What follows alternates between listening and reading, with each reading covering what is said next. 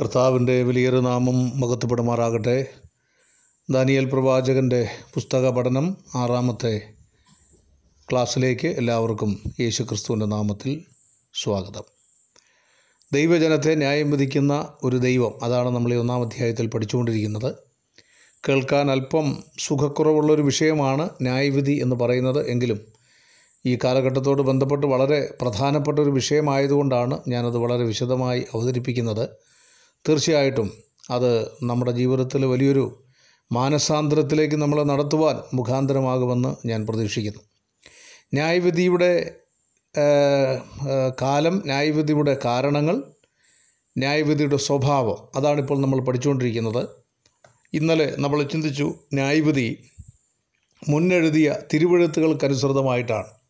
രണ്ടാം വാക്യം ഒന്നാം അധ്യായത്തിന്റെ രണ്ടാം വാക്യം ദാനിയൽ പ്രവചനം ഒന്നാം അധ്യായത്തിന്റെ രണ്ടാം വാക്യം കർത്താവ് യഹൂദ രാജാവായ യഹോയാക്കിമിനെയും ദൈവത്തിന്റെ ആലയത്തിലെ പാത്രങ്ങൾ ചിലതിനെയും അവന്റെ കയ്യിൽ ഏൽപ്പിച്ചു. അവനവയെ ശിനാർ ദേശത്ത് തന്റെ ദേവന്റെ ക്ഷേത്രത്തിലേക്ക് കൊണ്ടുപോയി.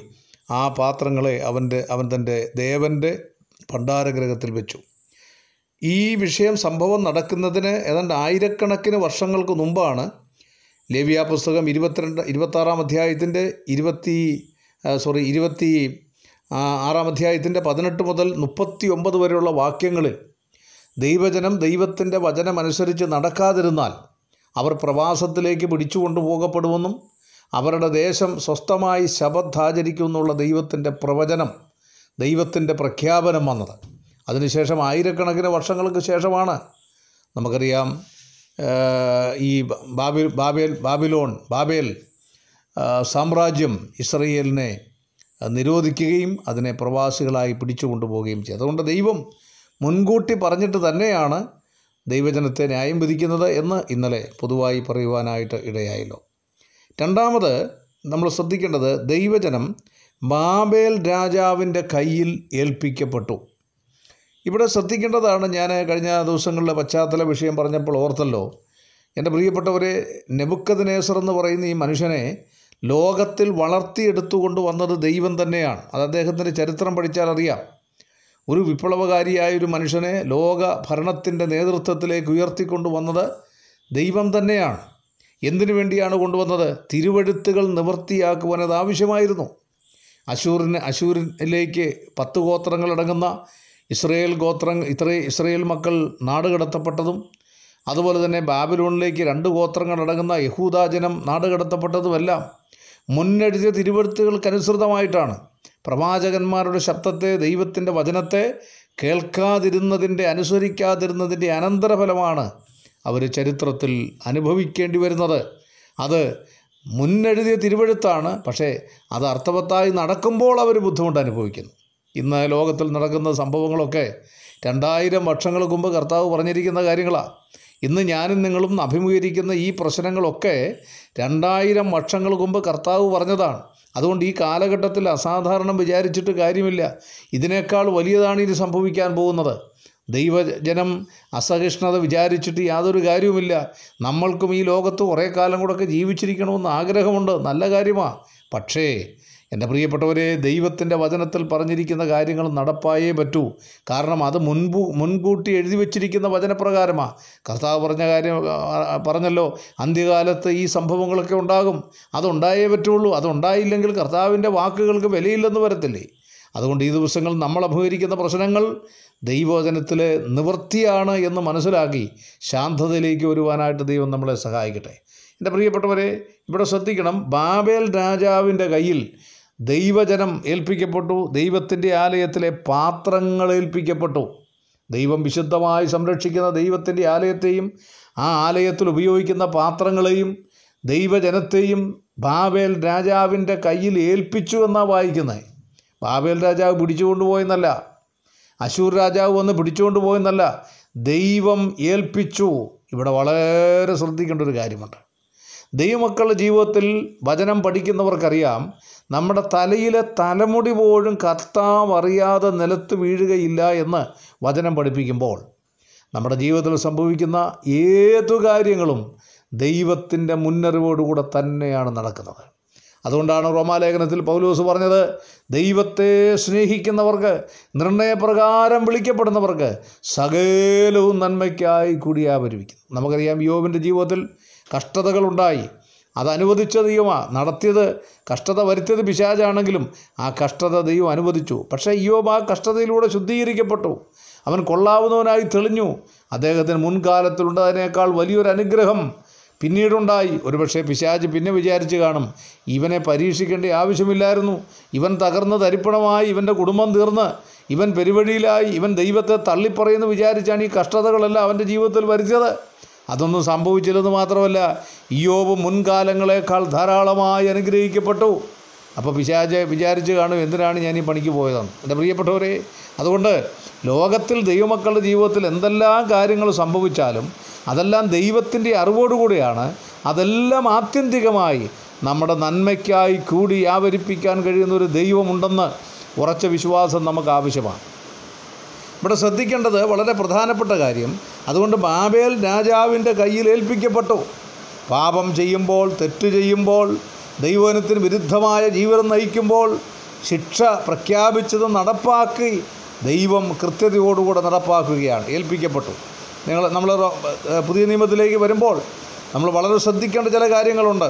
റോമാലേഖനം ഒന്നാം അധ്യായത്തിന്റെ ഇരുപത്തിനാല് അതുപോലെ തന്നെ അതിന്റെ ഇരുപത്തിനാലാമ വാക്യം ഒന്നാം അധ്യായത്തിന്റെ ഇരുപത്തിനാലാം വാക്യവും ഇരുപത്താറാം വാക്യവും അതുപോലെ തന്നെ ഇരു എട്ടാം വാക്യം നമ്മൾ വായിക്കുമ്പോൾ ദൈവത്തിന്റെ അക്ഷയനായ ദൈവത്തിന്റെ ദൈവത്തെ ക്ഷയമുള്ള മനുഷ്യൻ പക്ഷി ഇടജാതി നാൽക്കാലി എന്നിവയുടെ രൂപസാദൃശ്യമാക്കി മാറ്റി ദൈവത്തെ അപമാനിച്ചതുകൊണ്ട് ദൈവം മനുഷ്യന് കൊടുത്ത ശിക്ഷ പറഞ്ഞിട്ടുണ്ട്. റോമർ ഒന്നിന്റെ ഇരുപത്തിനാല്.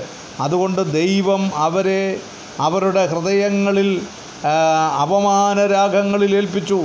എന്റെ പ്രിയപ്പെട്ടവരെ ഹൃദയത്തിന്റെ അശുദ്ധമായ ചിന്തകളിലേക്ക് ഏൽപ്പിച്ചു അപമാനരാഗങ്ങളിൽ ഏൽപ്പിച്ചു നികൃഷ്ടബുദ്ധിയിൽ ഏൽപ്പിച്ചു. ദൈവത്തെ പരിജ്ഞാനത്തിൽ ധരിക്കുവാൻ ആ അവസരമുണ്ടാകാതെ അവരെ നികൃഷ്ടബുദ്ധിയിൽ ഏൽപ്പിച്ചു. എന്തുകൊണ്ട്? ദൈവത്തെ കളിയാക്കിയതുകൊണ്ട് ദൈവത്തെ പരിഹസിച്ചതുകൊണ്ട് ദൈവത്തെ അപമാനിച്ചതുകൊണ്ട് അതിന് തയ്യാറായ മനുഷ്യനെ അപമാനരാഗങ്ങളിലും അശുദ്ധിയിലും നികൃഷ്ടബുദ്ധിയിലും ദൈവം ഏൽപ്പിച്ചു.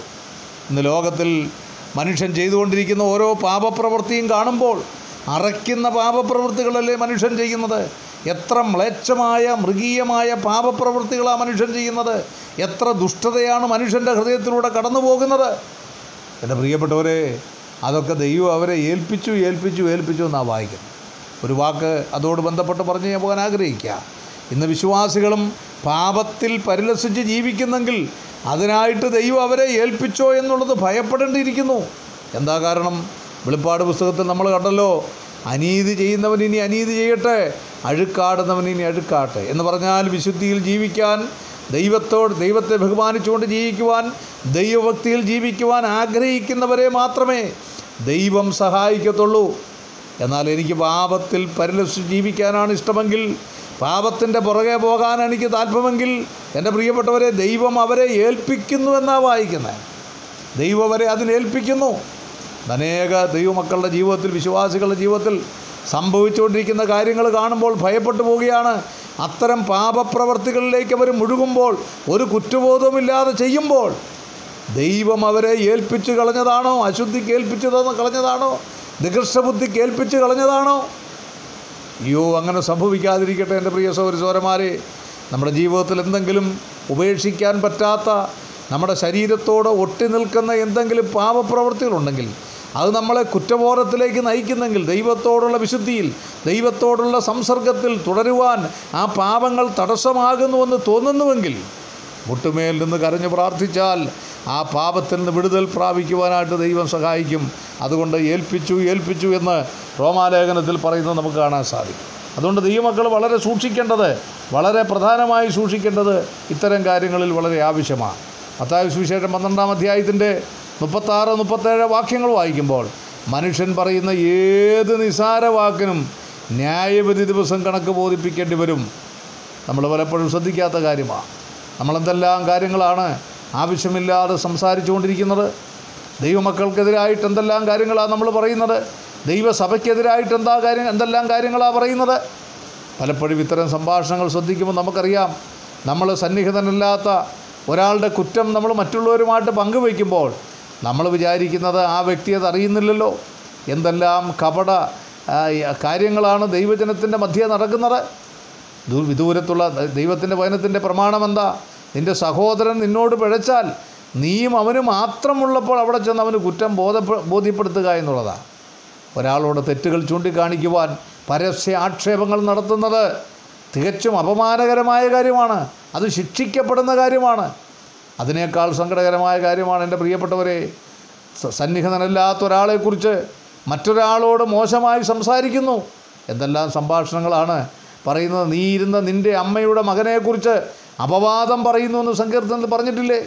സഹോദരന് വിരുദ്ധമായി സംസാരിക്കുമെന്ന് പറഞ്ഞിട്ടില്ലേ?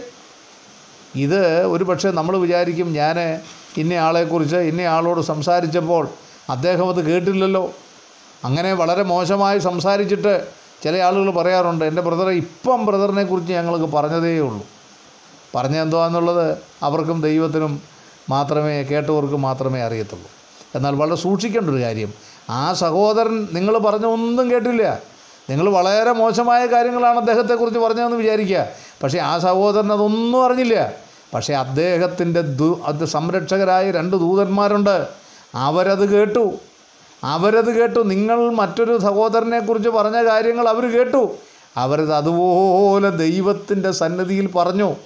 അതവിടെ റെക്കോർഡ് ചെയ്യപ്പെട്ടു. ഞാൻ ഉദാഹരണം പറഞ്ഞാൽ ഞാൻ ഒരു സഹോദരനെക്കുറിച്ച് വളരെ മോശമായൊരു കാര്യം ആരോടെങ്കിലും പറഞ്ഞുവെങ്കിൽ ആ സഹോദരൻ അത് അറിയുന്നില്ലല്ലോ എന്ന് വിചാരിച്ചാണ് ഞാൻ വളരെ സുതാര്യമായിട്ട് പറയുന്നത് വിചാരിക്കുക. എന്നാൽ എന്റെ പ്രിയപ്പെട്ടവരെ ആ സഹോദരൻ ഒരിക്കലും അറിയണമെന്നില്ല. ചില പക്ഷേ നിത്യതയിൽ ചെല്ലുന്നത് വരെ ആ സഹോദരൻ അത് അറിയണമെന്നില്ല. പക്ഷേ ദൈവത്തിന്റെ അദ്ദേഹത്തിന്റെ സംരക്ഷകരായി ദൈവദൂതന്മാർ ഞാൻ പറഞ്ഞത് കേട്ടു. അവരത് ദൈവസന്നിധിയിൽ ഉണർത്തിച്ചു. മത്തായുടെ സുശേഷത്തിന്റെ കർത്താവ് പറഞ്ഞിട്ടുണ്ട് ഉണർത്തിച്ചു അതവിടെ റെക്കോർഡ് ചെയ്യപ്പെടും. എന്നിട്ട് ഇവിടെ എന്താ പറയുന്നത്? മനുഷ്യൻ പറയുന്ന ഏത് നിസാര വാക്കിനും ന്യായവിധി ദിവസം കണക്ക് ബോധിപ്പിക്കേണ്ടി വരും. ഒന്ന് പറഞ്ഞ അഞ്ചാം അധ്യായത്തിന്റെ പത്താം വാക്യം അവനവൻ ശരീരത്തിരിക്കുമ്പോൾ ചെയ്ത് നല്ലതാകലും തീയതാകലും അതിന് തക്കവണ്ണം പ്രാപിക്കേണ്ടതിന് നാം ഓരോരുത്തരും ക്രിസ്തുവിന്റെ ന്യായാസനത്തിന് മുമ്പാകെ വെളിപ്പെടേണ്ടതാണ്. എന്റെ പ്രിയപ്പെട്ടവരെ സൂക്ഷിക്കണം. ഒന്ന് കരുത്തർ മൂന്നിന്റെ പതിമൂന്ന് ആ ദിവസം അതിനെ വെളിപ്പെടുത്തും. തീയോ തീ ഓരോരുത്തന്റെയും പ്രവൃത്തി ഈ വിധമെന്ന് തീ തന്നെ ശോധന ചെയ്യും. ക്രിസ്തുവിനായ ആസനത്തിന് മുമ്പിൽ മനുഷ്യന്റെ മുഖം മൂടികൾ മുഴുവൻ അഴിഞ്ഞു വീഴും. എത്ര ഏതെല്ലാം തരത്തിലുള്ള അഭിനയം നമ്മൾ നടത്തിയാലും ഏതെല്ലാം കപടഭക്തി നടത്തിയാലും അവിടെ അഴിഞ്ഞു വീഴുമെന്നുള്ളതൊരു സംശയമില്ല. തീ തന്നെ ശോധന ചെയ്യും. എന്താണ് തീ? അഗ്നിജാലയ്ക്കൊത്തുള്ള കണ്ണുള്ളവന്റെ മുമ്പിലേക്കാണ് നമ്മൾ കടന്നു ചെല്ലാൻ പോകുന്നത് എന്റെ പ്രിയപ്പെട്ടവരെ. അതുകൊണ്ട് ദൈവത്തെ ഭയപ്പെടണം. ദൈവത്തെ ഭയപ്പെടണം. നമ്മുടെ കർത്താവിനെ ഭയപ്പെടണം. കർത്താവിനെ അനുസരിക്കണം. എന്താണ് കാരണം? നമ്മൾ കോടിക്കണക്കിന് വിശുദ്ധന്മാർ ഒരുമിച്ച് കൂടുന്ന ആ പ്രത്യേകമായ സദസ്സിൽ നമ്മുടെ മുഖം മൂടി ദൈവം വലിച്ചു കീറി നമ്മൾ ആരാണെന്ന് ബോധ്യപ്പെടുത്തുന്ന രംഗമായി ക്രിസ്തുവിന്റെ ന്യായാസനം മാറുമെന്നുള്ള ബോധ്യമുണ്ടെങ്കിൽ അവിടെ പുകഴ്ചയും മാനവും കിട്ടത്തക്കവണ്ണം ഈ ലോകത്ത് ജീവിക്കാൻ തയ്യാറാകണം. കുറവുകൾ കുറ്റങ്ങൾ നമ്മുടെ ജീവിതത്തിൽ വരുന്നത് സ്വാഭാവികമാണ്. എന്നാൽ അത് ഏറ്റുപറഞ്ഞുപേക്ഷിച്ച് വിശുദ്ധീകരണം പ്രാപിക്കുന്നവർ ഒരിക്കലും ക്രിസ്തുവിന്റെ ന്യായാസനത്തിന് മുമ്പിൽ ദൈവം ക്ഷമിച്ച ഒരു പാപവും എന്റെ പ്രിയപ്പെട്ടവരെ അവിടെ വിശദീകരിക്കപ്പെടുകയില്ല എന്നുള്ളത് ഓർത്തിരിക്കുന്നത് ആവശ്യം രാവിലെ ഞാൻ ഓർക്കട്ടെ ഒന്ന് ന്യായവിധി മുന്നെഴുതിയ തിരുവഴുത്തുകൾക്ക് അനുസൃതമായിട്ടാണ് രണ്ട് ന്യായവിധി ദൈവത്തിന്റെ പൂർണമായ അറിവോടുകൂടിയാണ് ദൈവജനം ബാബേൽ രാജാവിന്റെ കയ്യിൽ ഏൽപ്പിക്കപ്പെട്ടു. അതുകൊണ്ട് ഈ വാക്യങ്ങളൊക്കെ ഗൗരവമായി നമുക്കെടുക്കാം. ഈ ദിവസങ്ങൾ കർത്താവിന്റെ വചനത്തിന് കീഴ്പ്പെടാം. വിശുദ്ധിയിൽ ജീവിക്കാം. ഞാൻ വിശുദ്ധനാകിയാൽ നിങ്ങളും വിശുദ്ധനാണ് എന്നുള്ള ബോധ്യ എന്ന് കർത്താവ് പറഞ്ഞ പ്രകാരം. എന്റെ പ്രിയപ്പെട്ടവരെ നമ്മൾ മനുഷ്യരുടെയും ദൈവത്തിന്റെയും മുമ്പിൽ കുറ്റമില്ലാത്ത മനസാക്ഷിയോടുകൂടി ജീവിക്കുവാൻ ദൈവത്തിന്റെ പരിശുദ്ധാത്മാവ് നമ്മളെ സഹായിക്കട്ടെ. ദൈവനാമം വാഴ്ത്തപ്പെടുമാറാകട്ടെ.